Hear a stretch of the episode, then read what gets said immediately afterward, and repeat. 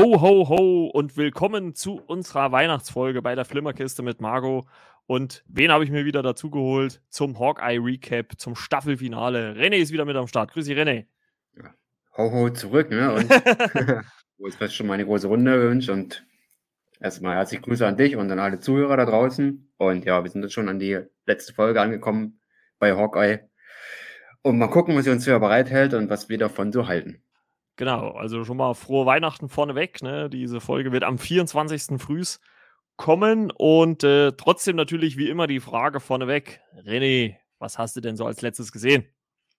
Als letztes, na, ich habe wieder mal so in die, na, ich will nicht sagen, Klamottenkiste gegriffen, das war es nicht, war ja kein Stummfilm, aber trotzdem wieder in die 80er Jahre. Ich habe immer wieder die Robocop-Filme oh. gegönnt. Oh, schön. Verhoeven, den aller Paul Verhoeven, ich spreche das richtig aus, den allerersten natürlich, den kultigsten. Und habe meine 2 und 3 natürlich auch noch angeguckt. Und in 2014 habe ich so ein bisschen angefangen. Ja, kann ich jetzt noch kein Urteil drüber bilden, weil ich noch nicht alles gesehen habe. Aber gerade so die klassischen, die alten immer wieder zu sehen, war schon echt klasse. Ja, haben wir. vom Cast her, was der Paul Verhoeven äh, hatte. Ich glaube, die waren damals nicht so bekannt, die Darsteller und dann so einen Film da raushauen, der in die Zukunft spielt und dann, äh, wie soll man sagen, ich fällt mir schon wieder das Wort, ähm, ja, wie diese Gesellschaft eigentlich geführt wird oder äh, mit Korruption und so weiter, wie es aussehen könnte, das war schon relativ interessant dargestellt, gerade beim ersten Robocop. Okay. Dass da die Polizei dann unterwandert wird und die da halt mit Untergrundbanden da quasi, ähm, ja, will nicht sagen harmonieren, aber so miteinander so Geschäfte machen, ne?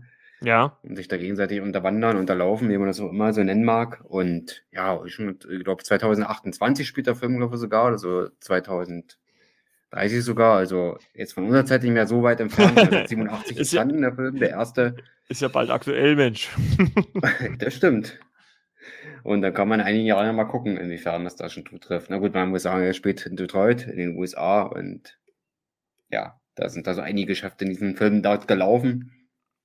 Und gerade der Robocop, wie der da entstanden ist. Und ja, ein sehr, sehr interessanter Film. Und ich denke mal auch zeitlos, obwohl er in der Zukunft spielt und man sieht, in welcher Zeit er spielt, ist er für mich so von der Mache her zeitlos. Vielleicht auch ein bisschen brutal. Gut, paar Verhöfen war dafür bekannt. Ja. Aber nichtsdestotrotz ist das ein echter Klassiker und Wer darüber mehr erfahren will, da gibt es bei Netflix die Serienreihe Unsere Kinojahre. Da hast du bestimmt auch schon reingeguckt, zumindest. Auf weiß ich bei, erster, bei der ersten Staffel mindestens einer Folge, wo du dabei warst, der Timo auch. In der dritten Staffel ist Robocop auch dabei und da kann man so gucken, wie der Film entstanden ist. Sehr, sehr interessant, kann ich an der Stelle auch empfehlen. Und bei Prime ist der jetzt nicht direkt drin, bei Amazon, ich, beim MGM-Channel, genau, den müsste man dazu buchen. Da kann man sich den Film angucken, aber der den MGM-Channel noch nicht genutzt hat, äh, kann, das bei, kann das 14 Tage kostenlos tun. Und da sind die drei Robocop-Filme mit drin, beziehungsweise neue von 2014 und kann die sich natürlich da alle angucken. Und dann auch nicht vergessen, rechtzeitig zu kündigen, sonst kostet es was. ja.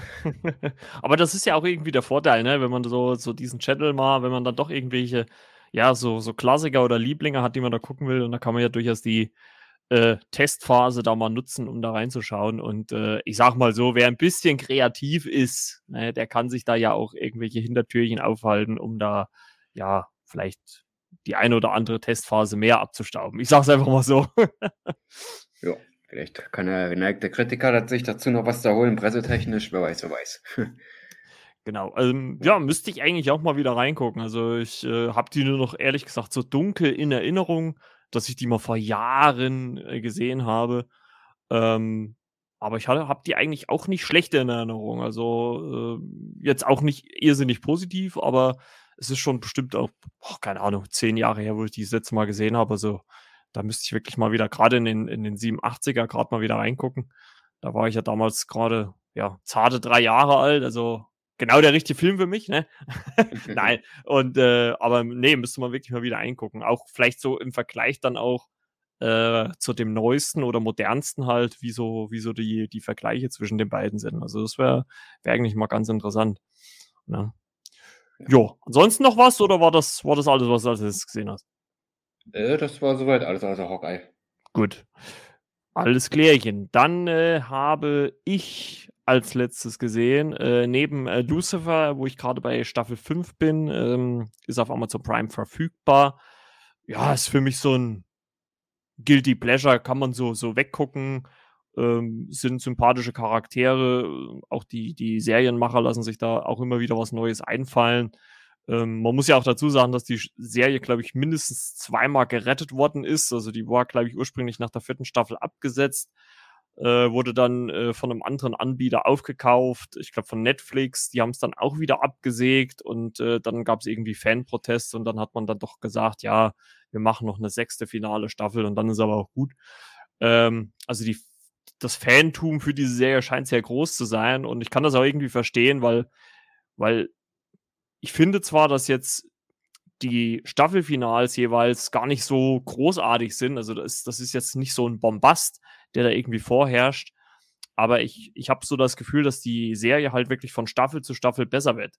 Und ich glaube, wenn das so eine Serie schafft, gerade über ja, sechs Staffeln, ist auch schon einiges hinweg, ähm, sagt doch schon viel aus. Und mal gucken, wenn ich dann jetzt in den nächsten Wochen dann irgendwann bei der sechsten finalen Staffel bin, ähm, ja, dann werde ich darüber mit Sicherheit im Podcast dann auch nochmal das eine oder andere Wort verlieren. Ja, ähm, sonst habe ich noch gesehen, äh, mit ganz leichten Weihnachtsanleihen, äh, äh, passend zum Tage, habe ich Fatman gesehen. Ui. Und ähm, mit Mel Gibson als äh, Chris Kringle und äh, äh, Walton äh, Goggins, ähm, was die zwei Hauptdarsteller sind. Ja, äh, was soll ich sagen? Also äh, Mel Gibson spielt äh, den Weihnachtsmann, der ja einen äh, zwölfjährigen Jungen einfach nur ein Stück Kohle zu Weihnachten schenkt, weil der sich halt nicht so gut äh, verhalten hat. Und äh, daraufhin, daraufhin, äh, ja, Billy heißt der äh, gute Junge oder gut in Anführungszeichen der Junge. Und äh, daraufhin ist er so frustriert und äh, also angepisst, sage ich jetzt ganz einfach mal, dass er einen äh, ja, Killer anheuert, um den Weihnachtsmann zu töten. Und äh, wir begleiten dann quasi diesen Killer, gespielt von Walton Coggins, wie er sich auf den Weg macht ähm, zu äh, Chris Kringle, Mel Gibson.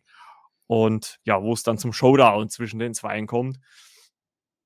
Ähm, ja, also ich muss sagen, so die, die, so die Grundthematik war schon irgendwie mal interessant, so, so einen ganz anderen Weihnachtsmann zu sehen, weil man muss halt sagen, Mel Gibson spielt den halt äh, ja ziemlich so am Ende und, und äh, auch, also so in der Realität halt auch verhaftet, also nicht so wie diese Fantasie-Weihnachtsmänner, die man quasi in jeder, ich sag mal, nicht so ein Tim Ellen Weihnachtsmann, ne, wie es ja oft gibt. Also er ist schon, schon ein bisschen rougher unterwegs, ähm, hat auch Geldsorgen und so weiter und so fort. Also oh äh, da, sind, da sind die Sorgen alle sehr geerdet.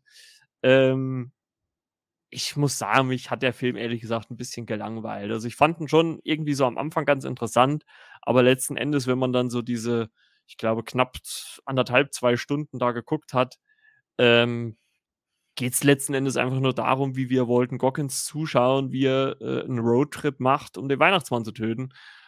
Und ja, also ich glaube, so wer Mel, Mel Gibson-Fan ist, der guckt da gerne mal rein, weil man ihn, glaube ich, in so einer Rolle selten so gesehen hat, wie er da jetzt auftritt. Aber ja, also war jetzt für mich jetzt nichts, wo ich sage, boah, das hat jetzt übelsten Eindruck hinterlassen. Man muss auch sagen, dass die Schauwerte sehr gering gehalten sind. Ähm, äh, Walton Goggins ist zwar ein ziemlich äh, blutrünstiger Killer, aber gerade am Anfang des Films wird er auch ganz oft äh, äh, weggeschnitten oder, oder weggeblendet mit der Kamera, dass man da gar nichts groß sieht. Äh, nicht, dass ich das irgendwie verherrlichen möchte oder sowas, aber äh, wenn man da schon irgendwie so ein 16er Titel ist, das glaube ich sogar hat, dann kann man da ruhig auch mal was zeigen. Aber ich sag mal so, er war auf äh, Prime äh, in der Mitgliedschaft enthalten.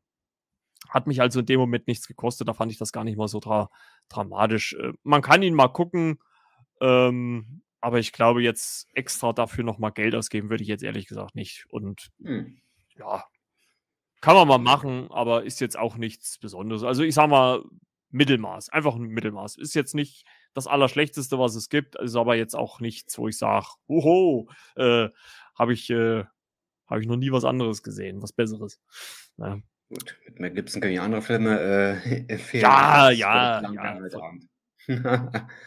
Von ihm auf jeden Fall. So, gut, dann haken wir das mal ab und äh, kommen zu Marvel, zu Hawkeye. Und bevor wir mit Hawkeye und dem Recap zur, zum großen Staffelfinale anfangen, äh, noch ein paar kleine News, die ich mir so notiert habe. Ähm, eine, die können wir ganz schnell abhaken, da, weil die haben äh, René und ich ähm, schon im No Way Home äh, Podcast besprochen ist äh, der Doctor Strange äh, Multiverse of Madness Trailer ist jetzt offiziell erschienen. Das habe ich ja, glaube ich, oder haben wir, glaube ich, ja noch in der Folge gesagt, dass es höchstwahrscheinlich in den nächsten Tagen der Trailer dann sowieso rauskommen wird, bevor dann irgendeiner liegt. Ne? Also der ist jetzt draußen, halt nochmal schön zum öfters mal gucken. Ich habe mir jetzt bestimmt auch schon zwei, drei Mal angeschaut. Äh, macht auf jeden Fall Bock auf den äh, 6. Mai in den USA. Also müsste bei uns dann am 5. Mai herauskommen ja, also ich freue mich drauf, ich habe Bock drauf und äh, ja, wer den Trailer noch nicht gesehen hat, gerne mal bei YouTube oder, oder so eingeben und einfach mal angucken, ne? Ich habe auch Bock auf den Film. ich kann es eigentlich kaum noch erwarten. Ja, gut, dass da noch viereinhalb Monate oder ja, knapp viereinhalb Monate bis hin sind. ja, aber gut, ja, ich geht wahrscheinlich auch aus dem, aus dem Kessel des Kosmos trinken. Vielleicht geht da die Zeit dann schneller ah, ich, ich glaube, die gehen schneller rum, wie man, wie man äh, Abracadabra sagen kann. ich weiß gar nicht, was Dr. Strange in den Kessel da drin hatte. Er hat ebenfalls sehr gewütet, als Tony Stark sich da angelehnt hat. Mm. hat er nicht gemacht. ja, dann dann eine äh, zweite, noch ja, kleine News, sage ich jetzt mal, können wir ja alles ein bisschen kompakt halten, ist, ja, äh, Shang-Chi 2 ist ja offiziell bestellt und oh. äh, der äh, Regisseur hat einen Namen ins Spiel gebracht, den, glaube ich, viele von uns kennen. Auch gerade so, was René so mein Jahrgang ist, äh, kennen diese Person ziemlich gut. Er hätte gerne für Shang-Chi 2 äh, Jackie Chan in irgendeiner Rolle. Und äh, ja, das könnte ich mir gut vorstellen, wenn der da in irgendeiner Art und Weise auftaucht. Ne? Also ich meine, das ist, glaube ich, auch so ein, so ein Action-Star, sage ich jetzt mal, der uns auch schon die letzten Jahrzehnte ziemlich begeistert hat, oder? Ja, uns unterhalten hat. Er selber hat sich äh, viele Knochen gebrochen, glaube ich. Mehrmals. Einmal geschaut, er war ja dafür sehr berüchtigt, beziehungsweise bekannt. Ja, Unterhaltungswert hat er immer einen guten. Und würde mich freuen, wenn es dazu auf jeden Fall kommt. Also ist ein Mann, der unterhält gut. Ich denke mal, der, der bietet Action und äh, auch Humor, wer ihn aus Rush Hour kennt. Ach, nochmal so ein kleiner Nostalgie-Trip. Ich glaube, Ende der 90er kam der erste Teil darüber raus. Ähm, mm. das Chris Tucker oder so hieß der andere, den er zusammen gespielt hat, weiß ich jetzt ja, genau. nicht. Alle wissen, Chris, ich ja, manchmal, Namen, manchmal bringe ich das auch durcheinander. Chris Rock, Chris Tucker, aber es war Chris Tucker, ja, ja. Aber Chris Rock war zumindest in Lisa Weapon 4 dabei, glaube ich. Ja, die sind ziemlich beide gleich groß, sie sehen sich da sehr ähnlich, aber ja, Rush Hour ist so das bekannteste mit Chucky Chan. Und wer es ein bisschen ernster mag, äh, Police Story, da war er auch dabei. Und wenn das dann mit Shang-Chi klappen sollte, mal gucken, was da noch für Infos kommen die nächsten Wochen, Monate. Und ähm, Wann soll der Film mal raus, genau rauskommen? Übernächstes Jahr bestimmt, ne? Ja, ich glaube vor 23 mit Sicherheit nicht. Also, wenn der jetzt bestellt ist, zwei Jahre kann man mindestens. Ich glaube, es gibt noch gar kein offizielles äh, Release-Datum. Also weil ja, glaube ich, die, den, denke ich, anlaufen, die offiziell bestätigt sind. Irgendwo danach wird er sich dann. Ja, also, äh, also ich, ich habe jetzt den Release-Plan von Marvel nicht genau im Kopf, aber ich glaube, dieses Jahr ist ja eh durchgetaktet und nächstes Jahr, glaube ich, auch schon zu großen, also 2023 dann auch schon zu großen Teilen. Ähm, also kann man maximal, denke ich mal, Ende 2023, Anfang 24 frühestens wahrscheinlich damit rechnen. Weil so zwei Jahre weiter hinter Tor liegen. Ja, Produktion muss man rechnen. Jo, ähm, dann haken wir das auch ab. Freuen wir uns beide drauf, wenn das klappen würde. Ich meine, auf lange Sicht, glaube ich, wird wahrscheinlich fast jeder Darsteller mal äh, im MCU irgendwo auftreten. Äh, den, jeder Schauspieler irgendwo da mal auftreten. Ja, eine andere News äh, betrifft den Film, den wir als letztes im Podcast besprochen haben, No Way Home. Der hat ja schier alle Rekorde gebrochen. Also wir haben ja quasi drei Tage nach äh, Release recorded und äh, mittlerweile läuft der Film acht Tage in den Kinos weltweit und hat sage und schreibe Stand 21.12. 751 Millionen Dollar weltweit eingespielt. Ja, hat damit mal eben fast jeglichen Rekord gebrochen, den es da draußen gibt. Und äh, die einzigen zwei Filme, die da noch besser waren, auch vom Start weg, waren äh, Endgame und Infinity War. Aber man muss halt auch dazu sagen, die sind ja noch vor der Pandemie gestartet, also hatten noch nicht diesen, dieses, dieses Handicap, ne? Also für dafür, für Pandemiezeiten ist das natürlich Wahnsinn, was dieser Film in den ersten acht Tagen runtergerissen hat. Und wenn man ja sogar acht Tage, kann man ja noch nicht mal sagen, 21.12., da ist es sechs Tage gelaufen. Also mittlerweile ist wahrscheinlich das Einspielergebnis noch höher. Und äh, so wie ich das gelesen habe, in China ist er ja da noch gar nicht gestartet. Also da könnte auch noch mal ein gutes Sümmchen dazukommen, aber das zeigt halt auch, wie gut oder auch wie äh, beliebt halt äh, Spider-Man ist, oder? Ja, auf jeden Fall. Vielleicht heute sogar Endgame sogar ein, wer ich so weiß. Boah, na, das glaube ich nicht. Das, das wird, glaube ich, ein bisschen. Weil, naja, wohl. Na. Von insgesamten her, seine beiden Vorgänger, die ich denke mal, die wird er definitiv und übertrumpfen. Ja, ich glaube, Infinity War wäre vielleicht möglich, sage ich. Ich weiß gar nicht, wo Infinity War genau steht. Äh, Endgame hat ja 2,1 irgendwas Milliarden, ne? Da ging ja immer dieser Schlagabtausch hier äh, äh, mit Avatar, wo ich ja auch mal nächstes Jahr gespannt bin, wenn, wenn der Avatar 2 dann kommt, äh, ob der immer noch so einen Hype generiert. Ich meine, gut, wird wahrscheinlich dann auch davon abhängen hier, ob's, äh, ob dann die Pandemie noch so groß ist wie jetzt oder wieder so groß ist wie jetzt, das wird man dann alles sehen. Aber ob der dann auch wieder jeden möglichen Rekord bricht oder nicht, ich kann es mir bald gar nicht vorstellen, muss ich ganz ehrlich sagen.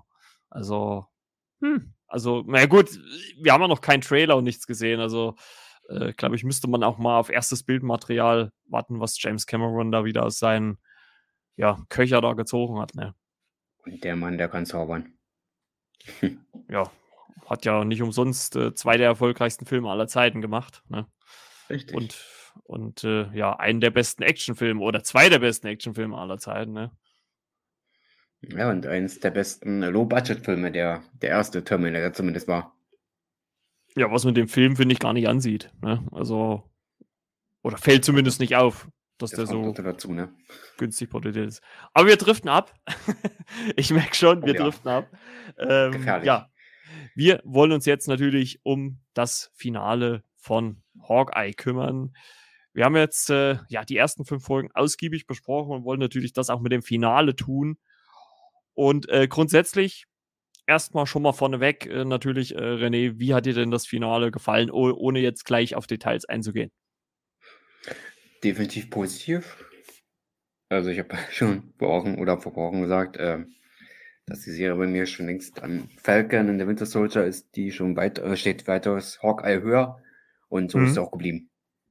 Auch wenn man jetzt das Finale an sich äh, betrachtet und was dann noch passiert ist, ob da noch was in der Post-Credit kam oder so, das sage ich an dieser Stelle noch nicht, das besprechen wir nach und nach, aber vom gesamten Eindruck, ja, eine super Serie, vielleicht die letzten beiden Folgen, vielleicht eine Spur zu lustig, aber also insgesamt vom Konzept her, ja, habe ich mich da sehr gut unterhalten gefühlt und hat auf jeden Fall Spaß gemacht. Äh, ähm, was wollte ich jetzt sagen? Ah, genau, ja. Den Tiefgang der äh, Figur hat man auf jeden Fall bekommen, was ich mir so erwartet habe von Clint Barton jetzt selbst. Und mit Kate Bishop haben wir ja einen neuen Charakter erlebt. Und der mhm. Mutter, was da alles so passiert ist und wie da alles zusammengehangen hat zum Ende und wie dann alles sich so zusammenfügte. Genau. Ja, war es eigentlich, denke ich, rundum gelungen. Und ein paar Abstriche macht man immer und meckern auf hohem Niveau ist auch immer stets dabei, aber ja, schon definitiv eine gute Serie und würde sagen, die gehört schon zu meinen Top 3 von den Marvel-Serien, die in 2021 auf Disney Plus gelaufen sind. Ja, auf jeden Fall. Also ich kann fast alles äh, bei dir halt auch ein bisschen unterschreiben. Klar, es ist halt immer so, bei Kritik ist man ja auch immer, oder bin ich auch immer so ein bisschen zwiegespalten, ob man das dann immer so sehr als negativ auslegen möchte. Ähm, einen kleinen Kritikpunkt habe ich, den werde ich dann ganz am Ende von der Folge mal sagen, aber mir ging es halt auch so, wir haben es ja oft genug thematisiert. Erstens mal, dass es halt so eine bodenständige und nachvollziehbare Serie ist, dass ähm, Hawkeye viel, viel mehr Profil bekommen hat. Ähm, für mich die größte Überraschung jetzt schon mal vorweg war halt einfach, und das habe ich auch schon in anderen Folgen gesagt, war einfach äh, Haley Steinfeld als Kate Bishop. Ich hätte ihr nie zugetraut, dass sie die Rolle so gut füllen kann. Ähm, und auch äh, äh, mit den Actionsequenzen hat sie das auch ziemlich gut gemacht, auch wenn es wahrscheinlich dann teilweise halt äh, äh Stuntmans äh, waren oder Stuntwoman dann in dem Fall. Aber trotzdem, mir hat das richtig gut gefallen. Und wie gesagt, ich habe einen kleinen Kritikpunkt äh, so ein bisschen am Finale, aber ähm, dazu kommen wir dann gleich. Und ich würde sagen, wir steigen mal ein in die Folge 6, äh, die auch den schönen Titel hat, passt auch zum heutigen Tag, an, an dem die Podcast-Folge rauskommt. Ist es Weihnachten? Ne? Und ähm, ja, wir sehen, äh, wie schon in der, in der Folge 5 angeteasert, den Kingpin, äh, wieder gespielt von äh, Vincent D'Onofrio aus der Daredevil-Serie. Also haben wir mittlerweile zwei Figuren aus dem Netflix Daredevil-Kosmos, äh, die in den, ja, die den Weg ins MCU gefunden haben. Und ähm, ja, erster Auftritt äh, von Wilson Fisk, aka der Kingpin. Und äh, ja, der tritt, äh, der trifft sich äh, mit äh, Kates Mutter, Eleanor, denn äh, die hat ihm ein bisschen was zu sagen, denn ähm, das ist halt mal ganz interessant. Wir erfahren da ja schon ein paar Sachen. Also man muss ja eh sagen, dass diese sechste Folge viele, viele kleine Handlungsstränge auflöst und ähm, zu einem Ende bringt. Und äh, einer davon ist halt äh, die Ermordung in Folge 1 von Amon den Dritten und äh, da hören wir ja in dem Gespräch von Eleanor und äh, Kingpin, wie sie das äh, gesteht, dass sie das äh, für ihn gemacht hat. Und ähm, wir erfahren außerdem, dass äh, sie das Ganze gemacht hat, also für den Kingpin zu arbeiten, weil ihr Mann, der 2012, wie wir es in der ersten Folge gesehen haben, ja gestorben ist, Schulden beim Kingpin hatte und ja, ihre Aufgabe war es quasi, diese Schulden für den Kingpin abzuarbeiten. Sich aber, so wie es auch Wilson Fisk äh, selber zu ihr sagt, ja, sich, sich aber dann trotzdem auch dabei natürlich auch was verdient hat, ähm, ja, das gemacht hat für ihn. Und sie möchte aber jetzt aufgrund äh, von Kate, um Kate in Sicherheit zu wiegen, aussteigen. Ne? Und äh, ja, äh, Kingpin will sie ja noch so ein bisschen davon abhalten, sagen, hier, warte erstmal die paar Weihnachtsfeiertage ab und äh, überlegt dann nochmal, du weißt jetzt nicht, was die hier in Gang setzt und äh, Eleanor möchte aber davon nichts wissen. Was aus Muttersicht äh, ja schön ist und, und schön zu hören ist. Ähm, ja, aber natürlich aus dieser äh, Sicht, äh, dass man sich nicht mit dem Kingpin anlegt, äh, nicht so clever war in dem Moment.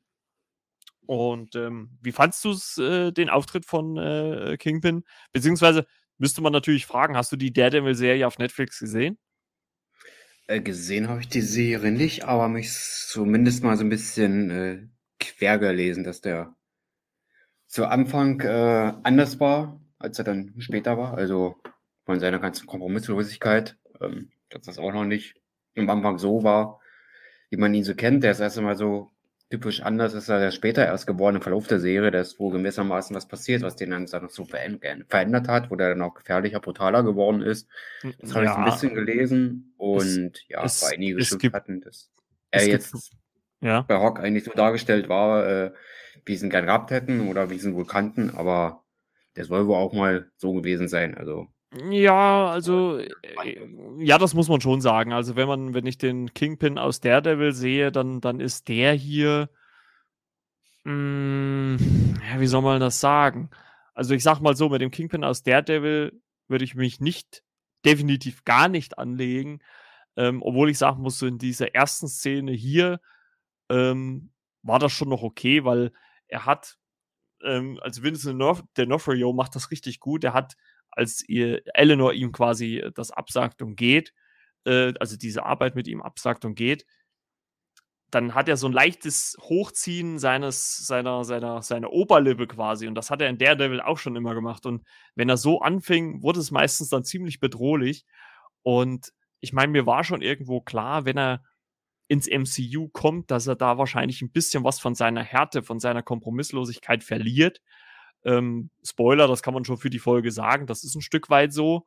Aber trotzdem fand ich es einfach sehr interessant, die Figur im MCU wiederzusehen, weil es halt schon für mich in den Daredevil-Serien, also Daredevil war für mich sowieso neben Jessica Jones die beste ähm, Netflix-Serie, äh, was dem Marvel-Kosmos angegangen ist. Und ähm, fand ich es trotzdem cool, ihn hier zu sehen. Gerade auch mit dem Wissen, dass wir Matt Murdock ähm, halt auch in No Way Home gesehen haben. Also ist die Wahrscheinlichkeit ja groß, dass die beiden in irgendeiner Art und Weise vielleicht wieder aufeinandertreffen. Also das würde ich mega feiern. Ähm, ja, auf jeden Fall äh, springen wir dann zur nächsten Szene, wo Kate sich dieses, dieses Video, Überwachungsvideo anschaut, wo ihre Mutter mit äh, äh Wilson Fisk, aka der Kingpin, spricht.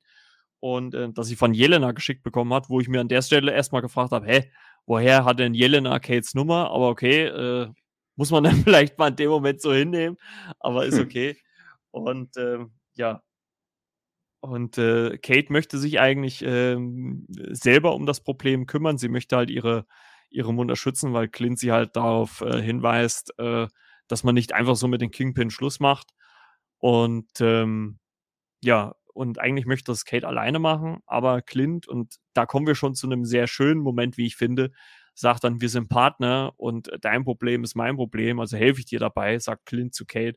Und das fand ich schon sehr schön. Also man hat so richtig auch diese, ja, dieses, dieses erhabene Gefühl von Kate dann gesehen. Was, was meinst du das jetzt ernst? Sind wir jetzt wirklich Partner? Ne? Also, was er, was er ja noch zwei Folgen vorher äh, ähm, verneint hat, äh, das sind sie jetzt. Und ähm, das war wirklich sehr schön zu sehen. Also, das hat mir sehr viel Freude bereitet, die beiden so zu sehen. Ja, das hat mich aber auch gefallen, dass es dann da so eine geerdete Szene dann gegeben hat und bei der sich quasi zusammengetan haben. Aber gut, passt natürlich in einer Finalfolge mit rein, aber äh, fand ich trotzdem schön, dass wir das wieder so eingebaut haben, dass Clint sich da quasi wieder für Kate bzw. deren Zusammenarbeit dann auch entschieden hat. Das dann, denke ich mal, auch wichtig war für den weiteren Verlauf der Folge, da sich wieder zusammenzutun. Ja, definitiv, definitiv. Ähm, wir switchen dann kurz rum äh, zu Maya, aka Echo. Und da habe ich ja schon in der letzten Folge gesagt, dass ich so den, den Eindruck habe, dass sie ja gegenüber Kasi schon so ein bisschen, miss, bisschen misstrauisch geworden ist. Und ähm, ja, das zeigt sie sich jetzt auch gegenüber den Kingpin. Ähm, man erfährt ja jetzt, dass er sie quasi nach dem Mord an ihrem Vater ne, von Ronan, also Clint Barton, ähm, hat er sie quasi aufgenommen und aufgezogen, also quasi wie so seine Tochter halt. Und ähm, ja, und äh, sie sagt halt, ja, sie braucht erstmal eine Auszeit von dem Ganzen und muss da erstmal irgendwie äh, den Kopf frei kriegen. Hm, so zumindest äh, ihr gegenüber lässt das äh, Kingpin auch zu und lässt sie gehen. Allerdings dann äh, im Zusammensein mit Kasi, also eigentlich Mayas Verbündeten, äh, Komplizen, sagt er dann, ja, wir müssen hier äh, drei Figuren jagen. Einmal den Ronin, einmal den Avenger, also Clint. Also wusste er auch in dem Moment nicht, dass Ronin auch Clint Barton ist. Und äh, Kate Bishop, Bishop äh, steht auch auf dem Plan. Also die drei Figuren müssen ja irgendwie ausgeschaltet werden. Und das ist halt so äh, der Plan. Und Clint äh, äh, weiß dann, also wir kommen dann wieder zurück zu Clint und Kate. Und da kommen wir auch zu einer ziemlich, wie ich äh, finde, spaßigen Szene, wo äh, Clint sagt, ja, wir müssen ähm, deine Mutter beschützen und müssen alles dafür tun. Und wir bauen äh, jede Menge Pfeile, die äh, ziemlich krass sind, was er ja so am Anfang der Serie ihr noch so ein bisschen vorenthalten hat. Ja, die sind zu gefährlich, hier alle weggenommen. Und jetzt bauen sie nur noch so Pfeile, die äh, äh, die halt ziemlich gefährlich sind. Was Kate ja, das fand ich so sympathisch. Sie hat ja dann so, so, so ein Etikettiergerät und, und er sagte, ja, der ist zu gefährlich und sie, man sieht dann, wie sie halt auf Englisch natürlich, aber wie sie dann so in das e-, Etikettiergerät reinschreibt, too dangerous, ne? und klebt das dann so auf die Pfeile drauf. Das fand ich sehr witzig in dem Moment. Und da gab es ja dann auch wieder viele Anspielungen. Du hast ja die anderen schon in der Vergangenheit äh, angesprochen, ne? mit, mit Pym und so. Und da gab es ja die Stark-Pfeile. Äh, ich glaube, Pym war auch wieder mit dabei. Ne? Also gab es ja viele verschiedene äh, Modelle an Pfeilen, die sie da zusammengezimmert haben. Also das fand ich ziemlich, äh, ziemlich charmant.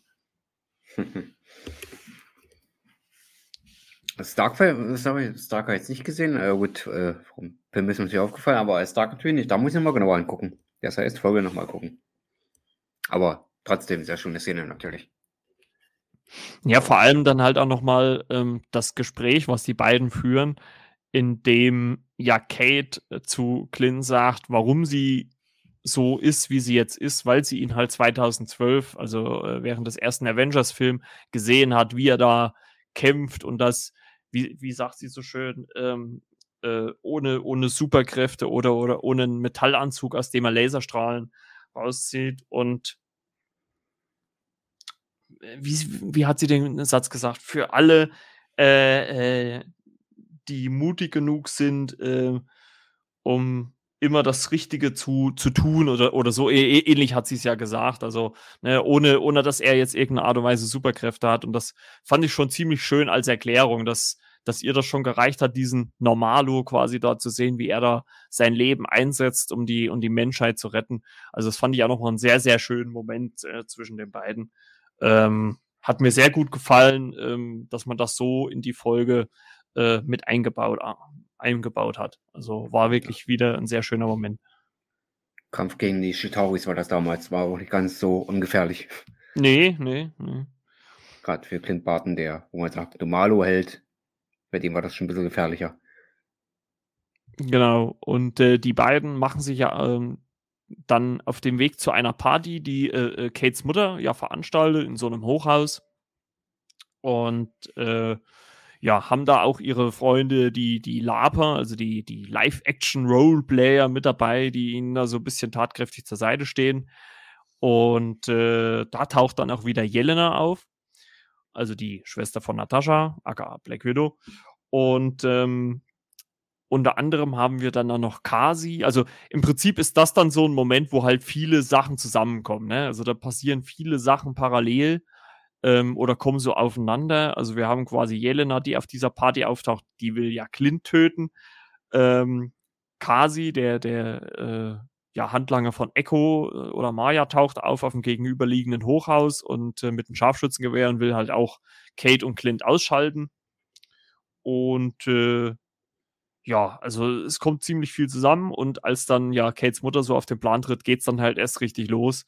Ne, dann fängt Kasi an, auf Clint zu schießen ähm, die Laber bringen dann die ganzen Gäste so in Sicherheit und äh, ja, äh, dann gibt's eine richtig schöne Szene, wie ich finde, denn äh, Kate, er, ja, er späht quasi äh, dann Jelena, die in einen Aufzug, Aufzug steigt, um Clint zu folgen. Und da gibt's erst schon mal so, so einen klasse Moment. Die beiden stehen sich so, stehen so nebeneinander vor den Fahrstühlen und äh, ja, äh, äh Kate sagt so zu Jelena, ähm, ja, ach, wer weiß, wie du Clint finden willst, ne? Das Haus gebaut hat 65 Stockwerke und man sieht dann so in dem Moment, wie der eine Fahrstuhl anhält, weil Clint sich gerade im Fahrstuhl befindet und da stehen ja dann oben immer die Nummern, wo er steht. und die 12 taucht auf und sie sagt, ah, er sind der 12. Ah, das fand ich wirklich so, wirklich so schön eingearbeitet. Also das hat mir wirklich richtig Spaß gemacht. Und der richtige Spaß geht ja dann sowieso erst los, äh, Jelena will quasi dann halt auch Clint verfolgen, also auch ins zwölfte Stockwerk und äh, ja, Kate springt dann so im letzten Moment noch mit in den, in den Fahrstuhl rein. Und die beiden fangen halt so an, sich zu kabbeln, ne? Weil man merkt so richtig, wie, wie, wie Kate so drinnen steht und guckt sie auf die Anzeigentafel, dass ich erstmal jetzt alle Zahlen von, äh, ich weiß gar nicht, in welchen sie waren, sage ich jetzt mal, bis zur 12 durchdrück. Und es ist halt wirklich wie so, also es hat schon irgendwie so gewirkt wie zwei Schwestern, die sich kabbeln, so, ne? Also so ein bisschen, so hat's gewirkt. Und äh, dann kommt sie dann auch so ein bisschen zu Handgreiflichkeiten. Kate gibt äh, Jelena eine Ohrfeige. Fragt dann, ja, was war das jetzt? Ne? und ah, das tut mir leid. Und also die beiden entschuldigen sich ja sogar teilweise noch für ihre Handlungen. Das fand ich so dermaßen witzig und charmant. Ähm, dann gibt's auch so eine, so eine Drehung von Kate, die eigentlich so ein Abendkleid anhat, und bei dieser Drehung hält halt Jelena das fest und auf einmal hat sie das, ist das halt weg vom Körper und sie hat dann ihren, ihren lila Anzug, ne? Dann an. Genau. Und, und, und Jelena fragt dann, ja, war das jetzt geplant? Wolltest du, dass das so passiert? Und äh, äh, ja, äh, nein, natürlich nicht. das ist halt wirklich, also ich finde wirklich die Chemie zwischen den beiden auch wahnsinnig gut.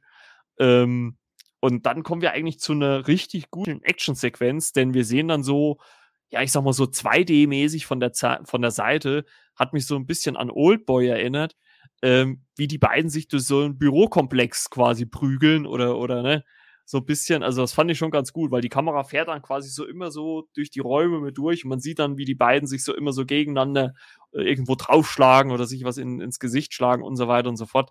Also fand ich wirklich ziemlich gut gemacht. Äh, allen voran dann natürlich auch das Ende dieses Kampfes, als äh, Jelena mit ihren, was weiß ich, äh, äh, Black Widow-Stab so, so eine Scheibe durchschlagen will, schmeißt den und im selben Moment äh, schmeißt aber Kate hinter ihr irgendwie so eine, ja, keine Ahnung, irgendwie so eine Kugel auf ihr Handgelenk und trifft das und, und Jelena, ah, steht dann, ah, was soll das? und, und dann loben sie sich gegenseitig für ihre Moves, die sie bei diesem Kampf gemacht haben. Das fand ich halt einfach so, äh, und Kate, wie sagt dann Kate noch so schön? Ja, äh, äh, sei mal nicht so charmant hier, das, das ist irgendwie nicht so cool. Und ah, und Jelena sagt, ja, ich, ich kann nichts dafür, ich bin halt so. das fand ich wirklich ziemlich gut. Also es hat mir sehr, sehr gut gefallen zwischen den beiden. Also äh, neben neben äh, äh, äh, Clint und und Kate auch auch Kate und Jelena haben eine mega Chemie äh, miteinander und äh, ich glaube wirklich, dass das, wenn wenn es dann irgendwann vielleicht einen Young Avengers äh, Film geben sollte, äh, ich glaube, äh, wären die beiden allein die beiden schon Zugpferde davon. Also es äh, ja hat für mich sehr sehr gut funktioniert und hat mich auch richtig gut unterhalten. Oder ja, wie geht's dir damit? Äh, viel Humor, teilweise vielleicht war es vielleicht ein bisschen überbordet vom Humor her.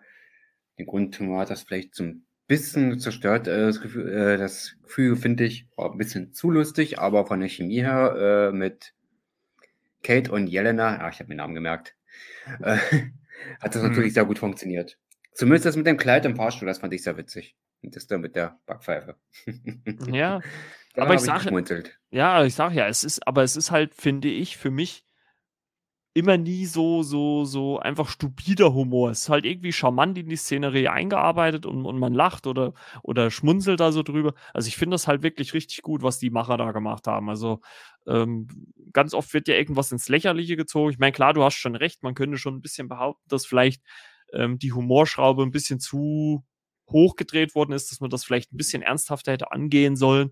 Aber ich finde es jetzt auch nicht störend. Also es reißt mich jetzt auch nicht aus der Szenerie raus. Komplett, muss ich auch dazu sagen. Ja, ähm, wie gesagt, dann äh, kommt es zu einer Szene, auch eigentlich wieder eine coole Action-Szene, wo sich Jelena so aus dem Fenster heraus, dann dreht sich so die Kamera mit. Ich meine, gut, der Move, glaube ich, ist in den letzten Jahren seit, äh, wo hat man das schon mal gemacht?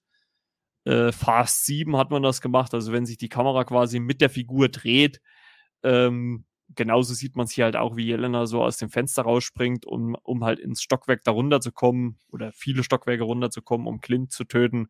Schafft sie in dem Moment nicht, also sie rutscht dann komplett bis ab. Witzig fand ich dann auch wieder, wie, und da hat man halt schon wieder gemerkt, dass halt Kate auch noch wieder ein bisschen unbeholfen ist, weil sie hängt sich dann auch in dieses Seil ein und versucht halt hinterher. Und das sieht natürlich weniger grazil aus, als es bei Jelena der Fall war. Fand ich aber auch in dem Moment wieder ziemlich gut. Und ähm, ja.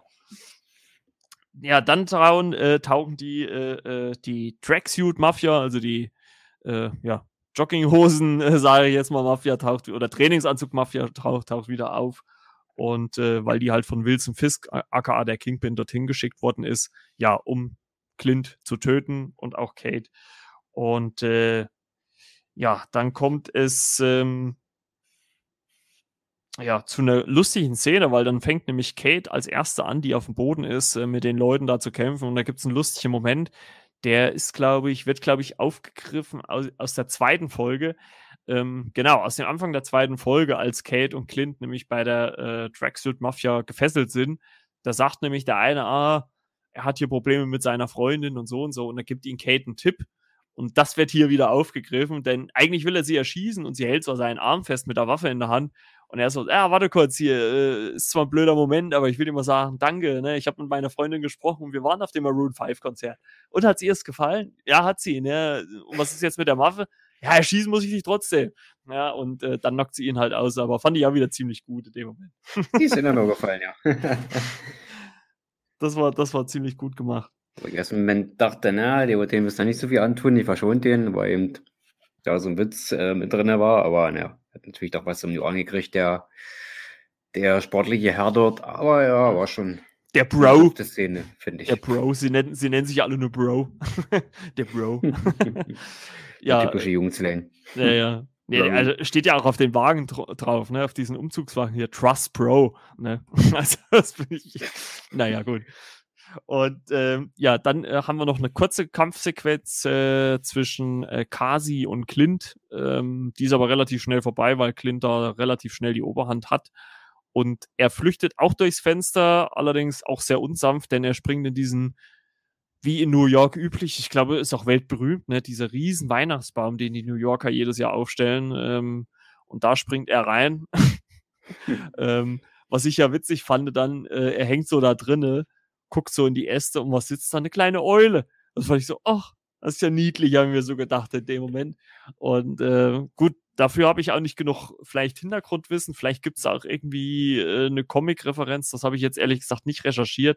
Aber ich fand das irgendwie süß, wie er da auf so einmal so auf diese kleine Eule guckt. So, ach hier, ne? Und das fand ich eigentlich ähm, ganz witzig. Und äh, ja, äh, die unterdessen kommen die Freunde von Kate und, und, und Clint heraus, die Laper, und äh, retten so die, die Gäste halt aus dieser Szenerie. Äh, haben dann zwischendrin auch noch die Möglichkeit, sich umzuziehen in ihre, ihre ja, Rollenspielklamotten, also alles so ein bisschen oldschool.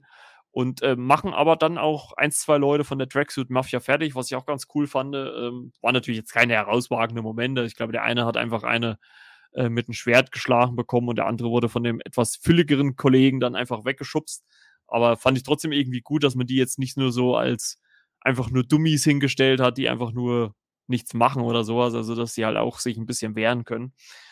Und Kate hat dann eine gute Idee, wie sie Clint von dem Baum kriegt. Äh, sie, sie, schießt einfach den Baum um, dass er auf die Eisfläche fliegt. Und äh, ja, dann kommen wir, glaube ich, schon, muss man auch so sagen, zur größten Action-Szene in dieser Folge, ne? Ja.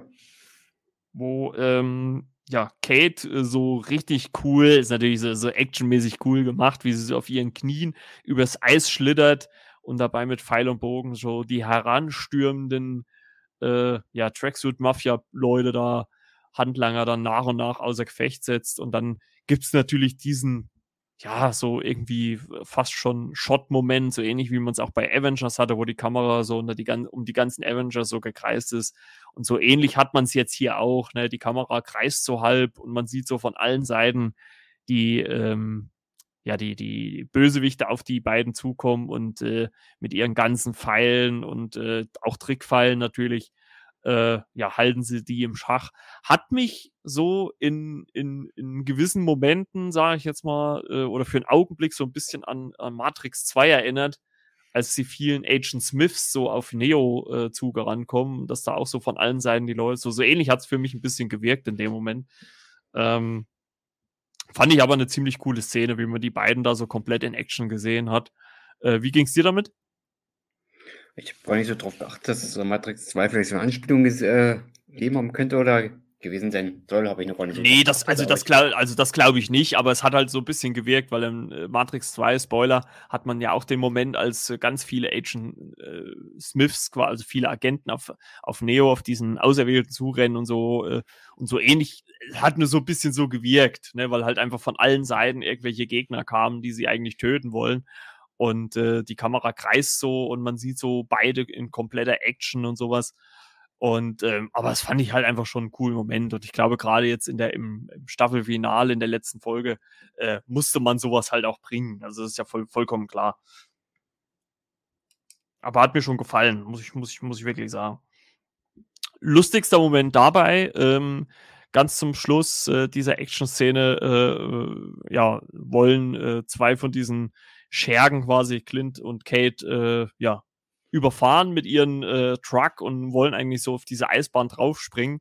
Und Kate schießt sie mit einem Pim-Pfeil ab und der schrumpft dann, wird dann auf einmal ganz klein. Und äh, fand ich ziemlich witzig, denn dann kommt wieder die Eule, die Clint Baum gesehen hat und nimmt einfach dieses kleine Wegelchen mit. Und ich fand das so witzig in dem Moment wieder. Und Clint nur so, ach, naja gut, dann hat sich das Problem ja schon geklärt. Und er sagt vorher noch, ah, ich muss erst mal äh, ich muss erst mal Scott fragen, wie die wieder groß werden. Aber äh, ja, die Eule nimmt dann die, die Bros quasi mit und fliegt mit denen davon.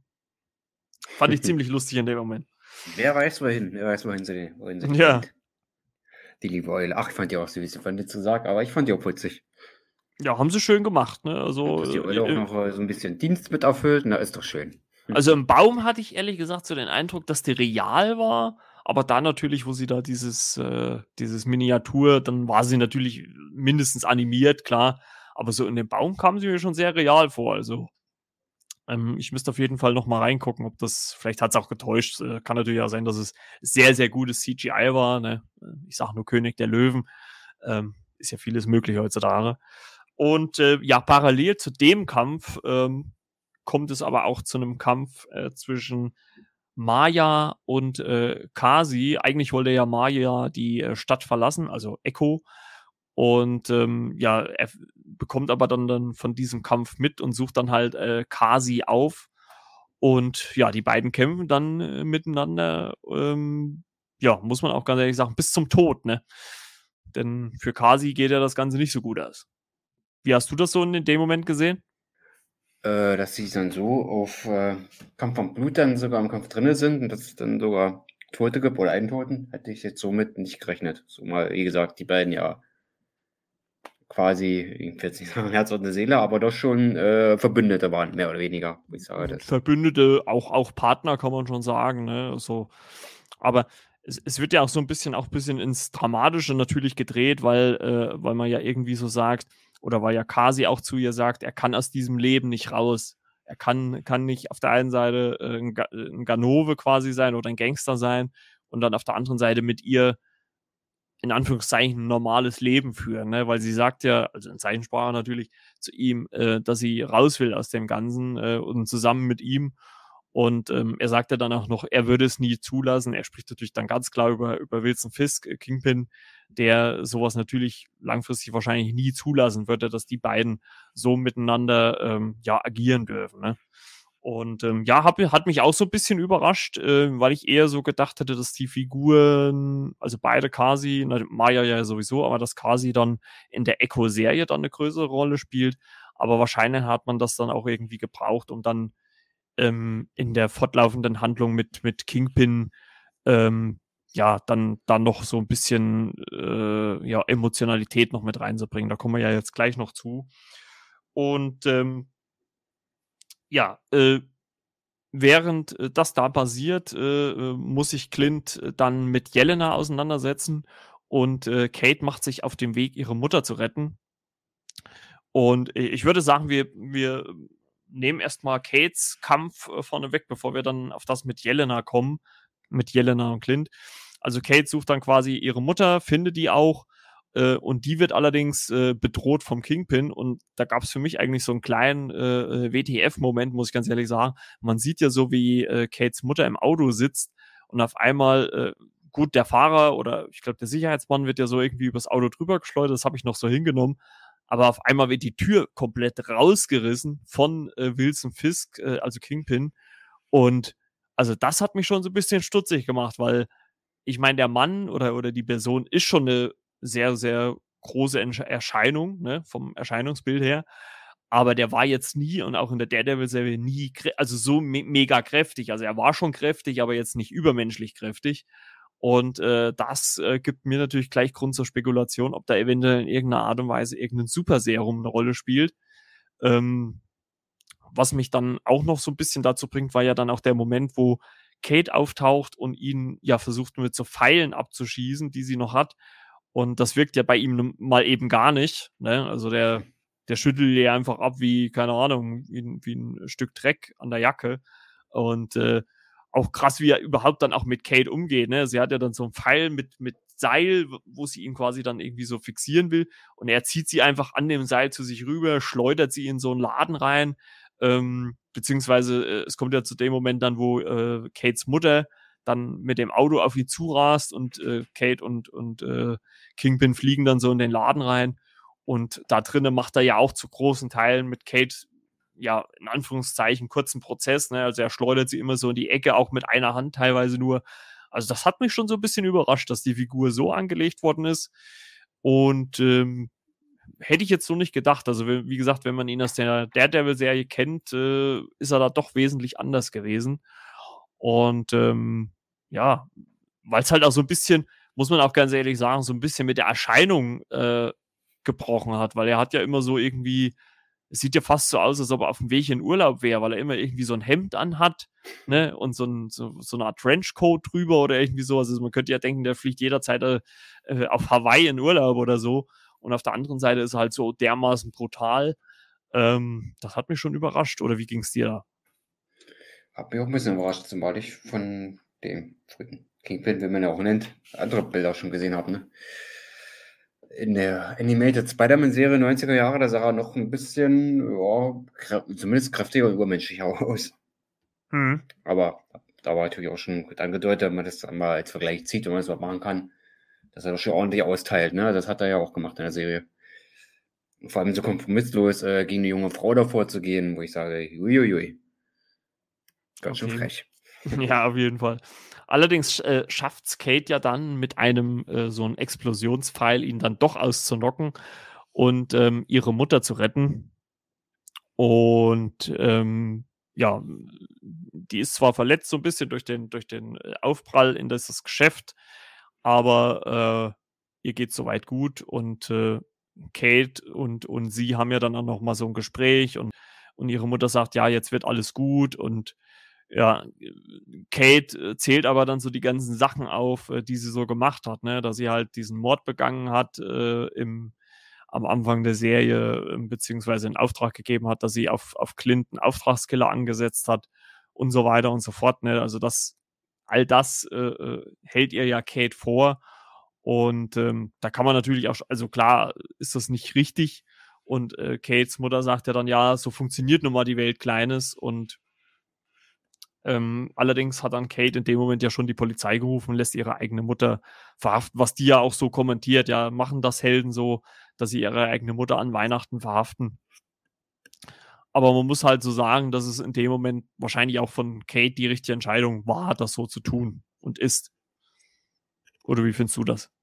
Auch wenn es weh tut, war ja folgendermaßen der richtige Schritt, ne? zumindest von der Roma, äh, Moral her, ne?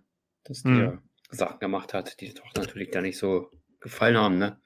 Okay, ist natürlich, denke ich mal, aufgeguckt zur Mutter und dann erfährt sie dann halt solche Sachen und ja, hat sie ja sehr vernünftig, aber auch sehr tiefgreifend dahingehend entschieden, da an die Polizei zu rufen, um die eigene Mutti da ins Kittchen zu bringen.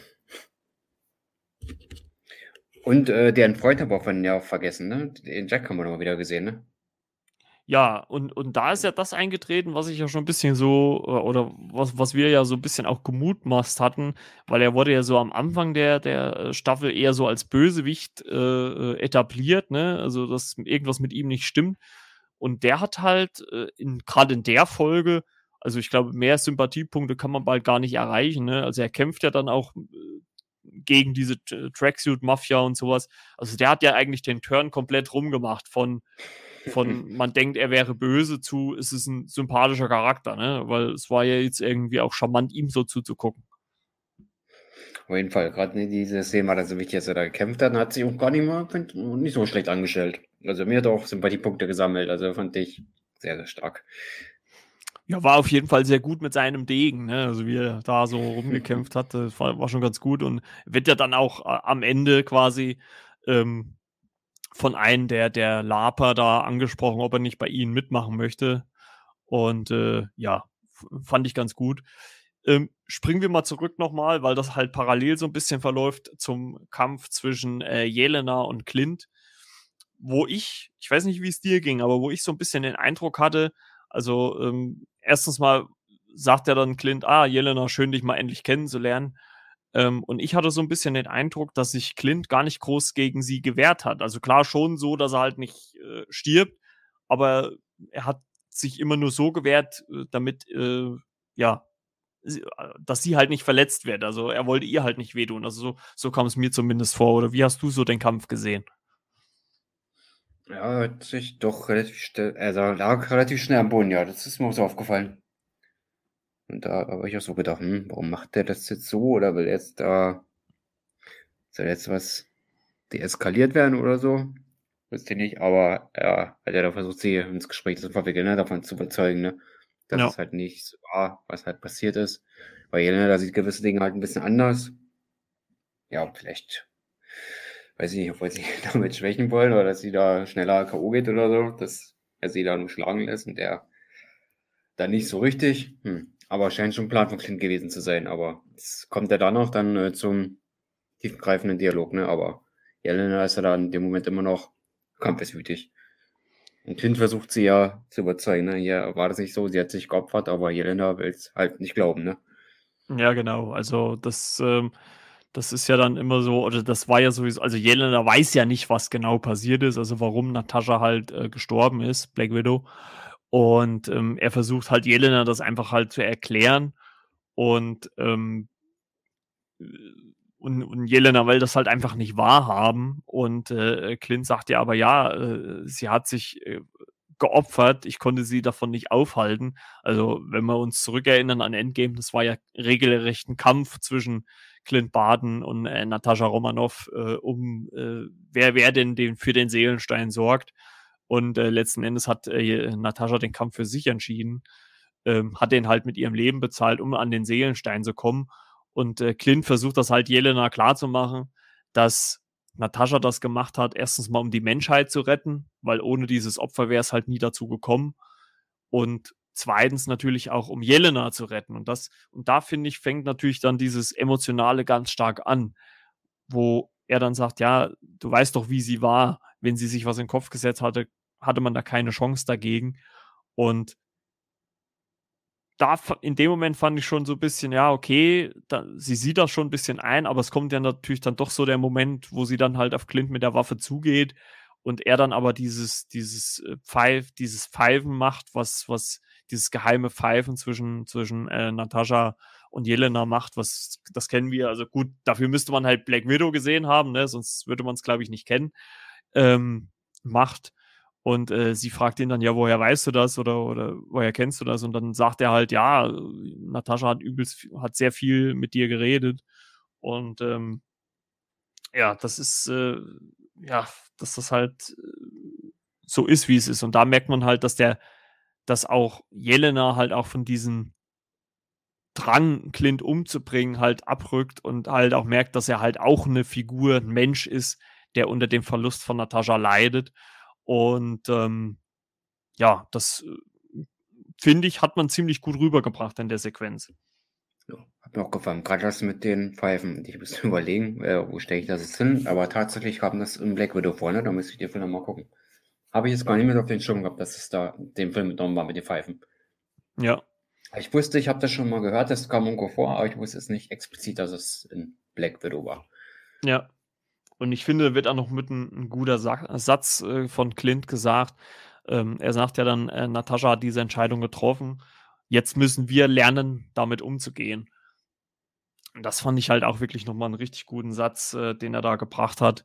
Und ähm, der halt auch das ganze Leid, also man sieht es ja auch so in den Gesichtern von den beiden, dass, dass äh, die beiden wirklich sehr an der Figur oder an, an Natascha gehangen haben. Sagen ja auch beide, dass, sie über alles geliebt haben. Und ähm, ja, somit endet quasi dann dieser Kampf und äh, Jelena hilft auch Clint hoch. Ähm, sie verschwindet aber dann. Ähm, Habe ich mir dann irgendwo so auch langfristig eigentlich auch gedacht, dass es in irgendeiner Art und Weise so ausgeht zwischen den beiden. Ähm, wir sehen dann noch, wie äh, Maya den ja, angeschlagenen Kingpin äh, findet und äh, ja, und er so, ah, Maya, Familie, hier und da. Und äh, sie dann allerdings eine Waffe zückt. Und äh, er sagt dann, ja, ähm, äh, Familie, da streitet man sich auch mal. Und äh, ja, dann wird so, die Kamera schwenkt dann so hoch, also man sieht die beiden dann nicht mehr. Also wir wissen nicht genau, was passiert. Also man hört noch einen Schuss.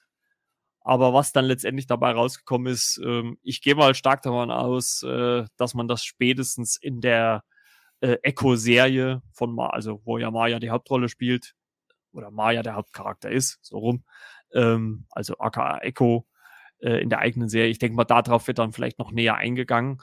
Und das wär, ist natürlich auch ein deutliches Indiz eventuell dafür, dass äh, der Kingpin und auch der Devil vielleicht dort in irgendeiner Art und Weise verbandelt sind oder wieder miteinander zu tun haben. Möglich wäre es auf jeden Fall. Also ich bin gespannt. Ja, ich auf jeden Fall auch. Da sollte ich mir mal die Serie der Daredevil anschauen. Äh, ja, also wenn, wenn, wenn, du Netflix hast, äh, auf jeden Fall. ja, habe ich ja. Und bei den Lobeshünden über die Serie Daredevil äh, so hört und ähm, meine anderen Kumpels, äh, mein Kollegen da, der aus München äh, ist, oder na gut, Scott ist darüber gezogen, der war von Daredevil auch mal so begeistert, wenn die engen, engste Freundeskreise begeistert sind, ja, ja, da kannst du reingucken, gute Serie wenn man jetzt die ganzen Globus-Hymnen wieder sieht und äh, der Auftritt in No Way Home von dem, der, der Darsteller ist ja der aus der Serie, ne? Der Schauspieler ist ja der genau der ja, gleiche, ja, ne? Brian Cox, ja. Ist. Also habe ich auch früher später nicht drum, mal Serie zu gucken. Also, sind da, glaube ich, doch mehrere Staffeln? Äh, drei Staffeln, ja. Drei. Oh, gut, relativ wenig, aber gut, nicht alle Serien schaffen drei Staffeln. Aber ich werde mir das definitiv mal geben, die Serie. Ja, gut, äh, also drei Staffeln, A13 Folgen, also da hast du schon ein bisschen was zu gucken und ich glaube, die gehen alle so 40, 45 Minuten. Und in der zweiten Staffel, großes Highlight, hat ja dann auch seine eigene Serie bekommen, The Punisher, äh, gespielt von John Berntal. Ähm, wirklich eins der Highlights in Staffel 2. Also auf jeden Fall. Kann man auf jeden Fall reingucken. Ist auch bei Netflix, glaub noch verankert. Ja, ja, also die sind alle noch, Stand jetzt noch alle verfügbar. Also ich hoffe auch noch, dass die äh, eine Zeit lang bleiben. Ähm, langfristig ist natürlich möglich, dass die dann vielleicht irgendwann in den Star-Bereich auf Disney Plus wandern, wenn da Net Netflix irgendwann die kompletten Rechte verliert. Ich weiß halt nicht, wie es ist, weil Netflix das damals selber produziert hat.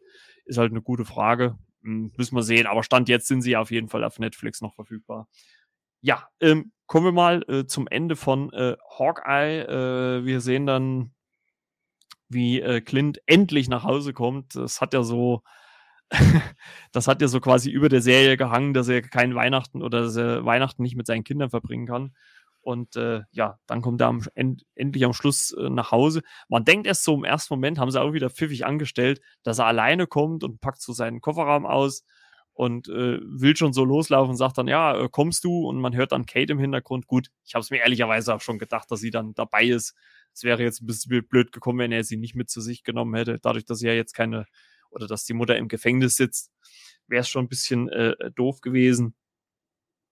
Ähm, war auch ganz schön, äh, dass äh, Clint Baden dann auch wieder mal seine Frau Laura in die äh, Hand nehmen konnte oder dass sie sich umarmen konnten. Ne? Also bis jetzt äh, waren die ja immer nur über Telefon miteinander verbunden in der Serie.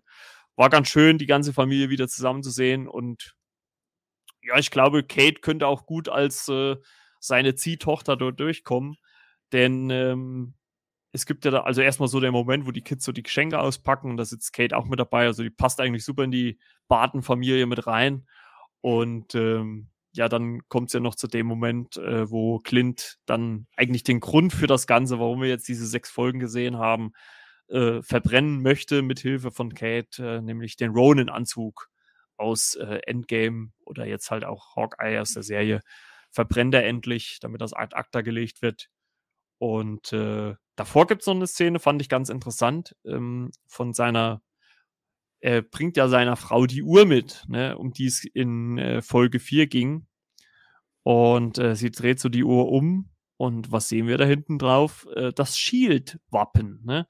Also deutet das ja darauf hin, dass äh, Clints Frau mal eine Shield-Agentin war. Das Laura, Laura Baden, gespielt von, wie gesagt, Linda Cardellini, mal Shield-Agentin war vor langer Zeit und dass die beiden sich da irgendwo kennengelernt haben. Ist auch naheliegend, ne? An der Arbeit lernen sich ja viele kennen. Und äh, fand ich ganz äh, interessant. Ich weiß nicht, ob man da nochmal vielleicht in Zukunft mehr draus macht. Ich glaube es eher nicht. Ich denke mal, es wird nur so ein, so ein Fun-Fair, so ein Easter Egg oder irgendwas gewesen sein. Aber äh, fand das ganz interessant, dass sie jetzt auch Agentin war mal bei Shield. Schöne Erweiterung des Charakters, wenn man so eine kleine Nuance eingebaut hat. Also, Finde ich einfach gut so eine kleine Verspieltheiten immer so mit drin, dass sie da mal als Agent unterwegs war. Ja. Und nicht das erste Mal, als Clint nach Hause kam, hat mitgebracht. In Age of Ultron hat er auch seine hm, dabei mitgenommen. Ja, genau. Und ja, quasi erfahren, öh, du hast eine Familie, weil er vorher hat er ein Geheimnis drum gemacht, hat ja. auch nach Hause und hat auch Gäste mitgebracht, ne? Ja. Kann man jetzt Verknüpfungen sehen, muss man nicht, aber war auch sehr sympathisch. Damals die Szene, als er alle da mitgenommen hat, Thor, Captain America, wie sie alle dabei waren, Natascha natürlich auch noch, Bruce Banner, Cap. Ja, auch eine schöne Szene. Vor allem mit der Familie, dass er da wieder zusammenkommt. Das, wie du gesagt hast, das mit der Uhr auf jeden Fall. Ja, das unterstreicht nochmal das, was die Serie die ganze Zeit gemacht hat, ne, dass sie eben halt ein geerdetes Auftreten hatte oder visuell auch sehr geerdet war in vielen Szenen. Ja. Ja, ist war ein schöner Abschluss, denke ich. War auch passend und äh, das Einzige, was dann nur noch passiert, Kate äh, gibt ja dann so ein paar Namensvorschläge, Clint ab. Und äh, er sagt dann ganz, ganz zum Schluss, ich hätte da eine Idee und flupp wird dann äh, der Serientitel dann natürlich nochmal eingeblendet, Hawkeye. Und ähm, ja, dann gibt es noch eine Post-Credit-Szene, die kannst du ja mal kurz erwähnen, um was es darum ging. Also, mir hat es Spaß gemacht, die zu sehen. Äh, war natürlich jetzt mal jetzt nichts sagen, muss man ganz ehrlich sagen. Hat natürlich jetzt auf nichts hin, aber war sehr unterhalten, ne? Das Musical, ne? Wo du auf die erste Folge nochmal eingehen, ne? Genau, also das, das ein Lied äh, aus dem Rogers Musical, was in Folge 1, äh, wo, wo Clint Bart mit seinen Kindern äh, drin sitzt, das sehen wir jetzt hier quasi noch einmal. Ähm, ich muss allerdings sagen, dass ich dann in dem Moment, ich habe es mir so ein Stückchen angehört, habe dann aber in der Sprachausgabe bei Disney Plus auf Englisch ges geswitcht, weil ich fand es Englisch dann schöner anzuhören als auf Deutsch. Also äh, nichts gegen die deutschen Sänger, die haben sich wahrscheinlich auch viel Mühe gegeben, das so zu synchronisieren aber in Englisch hat sich dann deutlich besser angehört. Muss ich schon ganz ehrlich sagen. Aber wie fandst du das, dass man da nochmal so das Lied da eingebaut hat? Oh, ja, wieder mal sehr witzig und äh, ja, ich finde mal den, den Kreis geschlossen gegenüber der ersten Folge. Ja, auf jeden Fall. Und Clint hat sein Problem gelöst, er konnte dann von mir zurückkehren und ja, und die schließen quasi den Kreis mit diesem Musical. Ja, die Frage. Ja. Sieht.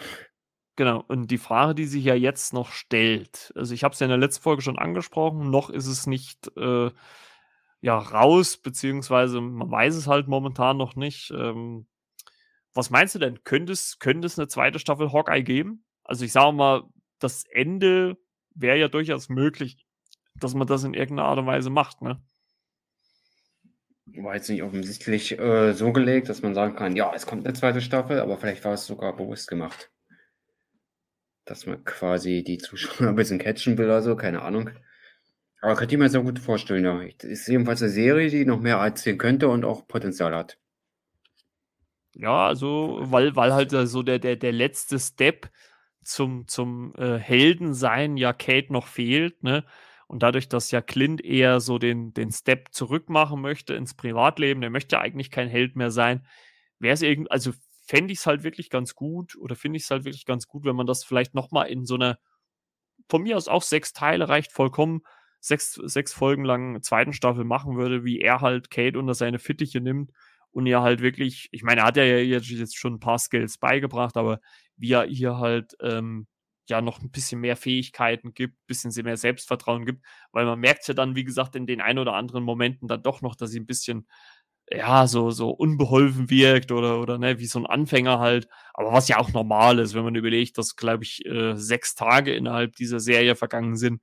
Und äh, da kann man halt nicht gleich der strahlendste Superheld von allen sein. Also ich würde mich freuen. Angekündigt ist bis jetzt noch nicht. Ähm, bei Loki wurde es ja dann als äh, äh, Post-Credit-Szene so gesagt. Also da war das wahrscheinlich schon relativ früh klar. Aber ich hoffe hier, dass da Disney Plus äh, oder Disney allgemein nochmal eine zweite Staffel nachlegt. Ähm, weil mir ehrlich gesagt jetzt auch so ein bisschen der Film fehlen würde, wo man Kate eventuell mit einbauen könnte, weil so ein bodenständigen gibt's ja jetzt in der nächsten Zeit erstmal nicht. Also es sind ja dann meistens alle so ein bisschen abgehobenere Filme, die ein bisschen mit mehr, deutlich mehr Fantasy-Anteil unterwegs sind. Also sie würde halt nicht wirklich in einem anderen Film reinpassen. Deswegen könnte ich mir eine Serie ganz gut vorstellen. Zweite ja. Staffel. Ja. Wird auch jetzt mal in der Serie verankern. Aber ich wüsste jetzt nicht, bei wem sie da jetzt einpassen könnte oder so auftauchen sollte, kann, will, muss. Und die Frage ist, ob Jelena nochmal irgendwo auftauchen wird, ne?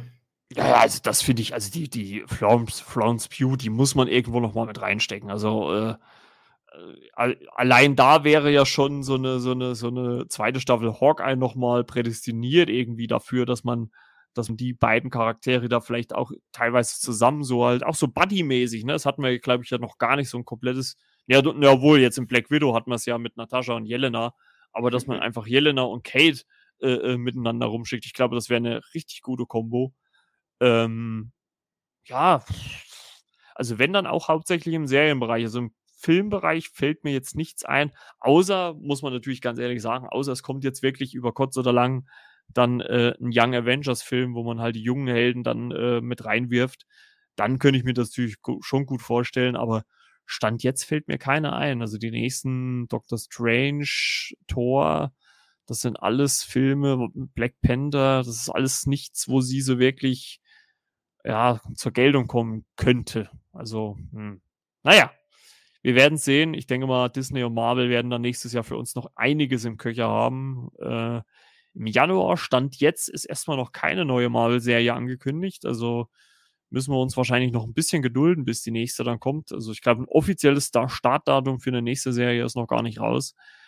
Ähm, ja, muss man mal gucken. Aber wir werden das, äh, René und ich werden das auf jeden Fall im Auge behalten. Und wenn die nächste Serie kommt und äh, die uns äh, sehr, sehr interessiert, werden wir dann natürlich wieder Recaps machen ne?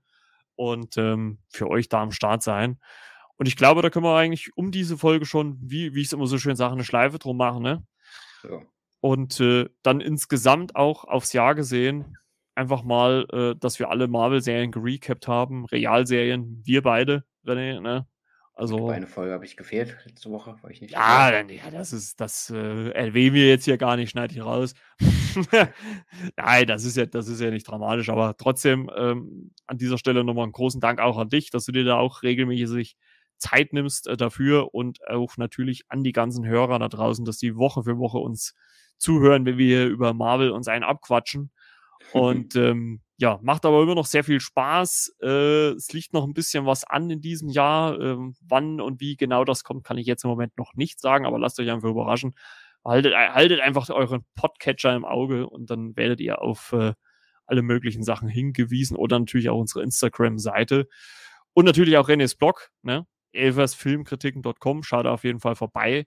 Da gibt es äh, die äh, besten Blogartikel der Welt. Also müsst ihr da auf jeden Fall mal reingucken. Uiuiui. Ja, äh, ja, gar kein Druck aufbauen, ganz, äh, ne? Nein, aber das muss man wirklich mal ehrlicherweise, also das sage ich jetzt einfach, einfach mal hier on, on tape, äh, das sind wirklich richtig gute Artikel und äh, ich merke das immer wieder auch in den Vorgesprächen oder auch, äh, wenn wir uns dann terminlich treffen, wie viel Zeit und, und ja, Expertise äh, äh, René sich da aneignet, um da schöne Artikel zu schreiben. Und ich finde wirklich, dass es mit einer der besten Blogs ist, die ich so lese. Und ähm, muss es schon ein guter Blog sein, weil ich bin eigentlich eher so, äh, ja, Audio und äh, so das Visuelle. Also ich möchte immer gern Bild und Ton haben. Also ich lese ungern, aber äh, Renés Blog lese ich sehr, sehr gerne. Und äh, du hast ja eine riesen Auswahl an Artikeln, muss man ja auch dazu sagen. Ne? Es ist ja nicht nur Marvel, du hast ja auch jede Menge Filme und also schau da auf jeden Fall vorbei und lasst äh, René auch mal ein Like da, ein Abo und äh, supportet ihn mal. Der gibt sich da sehr, sehr viel Mühe.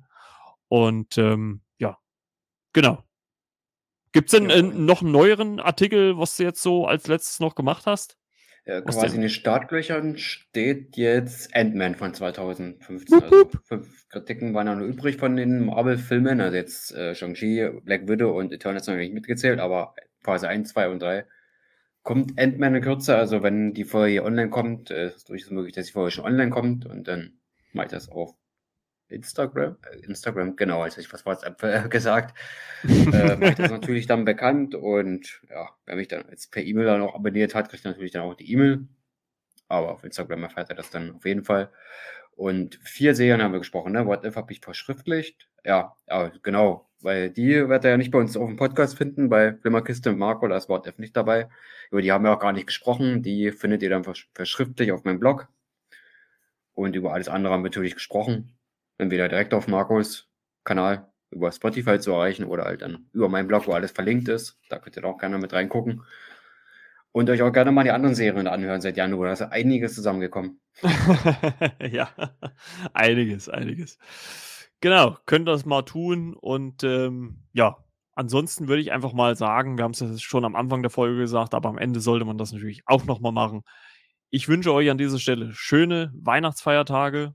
Genießt die Zeit, bleibt gesund. Ich glaube, das ist ganz wichtig zur momentanen Zeit, das zu sagen. Und äh, passt auf euch auf. Und ja, falls der Schnee kommt zu euch, ne, schön hier vorsichtig machen. Wird rutschig und äh, wir hören uns dann in der nächsten Folge wieder. Wann genau, wie gesagt, kann ich jetzt im Moment noch nicht sagen. Das ist alles noch ein bisschen schwammig, aber äh, wie gesagt, einfach Podcatcher im Auge behalten oder halt auch die Instagram-Seite Flimmerkiste mit Marco oder auch äh, René Seite der zweite Blick auf Instagram. Link alle in den Show Notes und äh, ansonsten, ja, genießt Weihnachten, genießt Heiligabend, lasst es euch gut gehen mit der Familie. Und äh, danke, René, dir natürlich genau das Gleiche. Ne? Schöne ja, Weihnachtsfeiertage. Hörerinnen und Hörer da draußen, äh, frohes, besinnliches und vor allem gesundes Fest. Kommt gut rein und wir hören uns sicherlich bald wieder. Ähm, Anfang des Jahres, ich auf jeden Fall. äh, Timo hat dann was nachzuholen, Marco auch. Es geht weiter mit Cobra Kai am 31. Wupp, wupp. Dezember. Und bisher war es so, dass ich alle Folgen in einen Ruck, kann man fast sagen, äh, geguckt habe und dann rezensiert habe. Ich überlege euch, dass ich es mal ein bisschen einzeln aussplitte. Das weiß ich noch nicht ganz genau. Aber definitiv werde ich über die Serie wieder schreiben, wo die einzelnen Folgen der vierten Staffel. Da können die Leser, äh, männlich und weiblich, auch bei mir reingucken. Staffel 1 bis 3 habe ich auch rezensiert. Genau wie ich es bei What If auch gemacht habe. Auch so ein etwa das Schema. Das eine ausführlicher, das andere ein bisschen weniger. Aber da könnt ihr auch gerne mal reingucken. Also in Cobra Kai wird es wieder interessant. Und ansonsten, ja, haben wir schon alles gesagt. Schön Weihnachten feiern. Genau. Den Leuten die Schneebälle nicht ins Gesicht schießen, ne? Schön benehmen da draußen. Weil ganz nicht, ver nicht verbrennen lassen im Ofen. Weil genau. Ente ist teuer. Oder Geflügel, auch immer, wenn es ein bisschen größer ist. kostet viel, viel Geld. Und ähm, ja, nehmt euch alle draußen, sonst kommt die Polizei. Gerade zu Silvester. Aber wir sind alle erwachsen und äh, wissen, wie man sich benimmt. Von daher, keiner Spaß am Rande. Und genau. Alles klar. Dann, äh, wie gesagt, schöne Feiertage. Wir hören uns in der nächsten Folge wieder. Bis dann. Ciao, ciao. Euer Margot.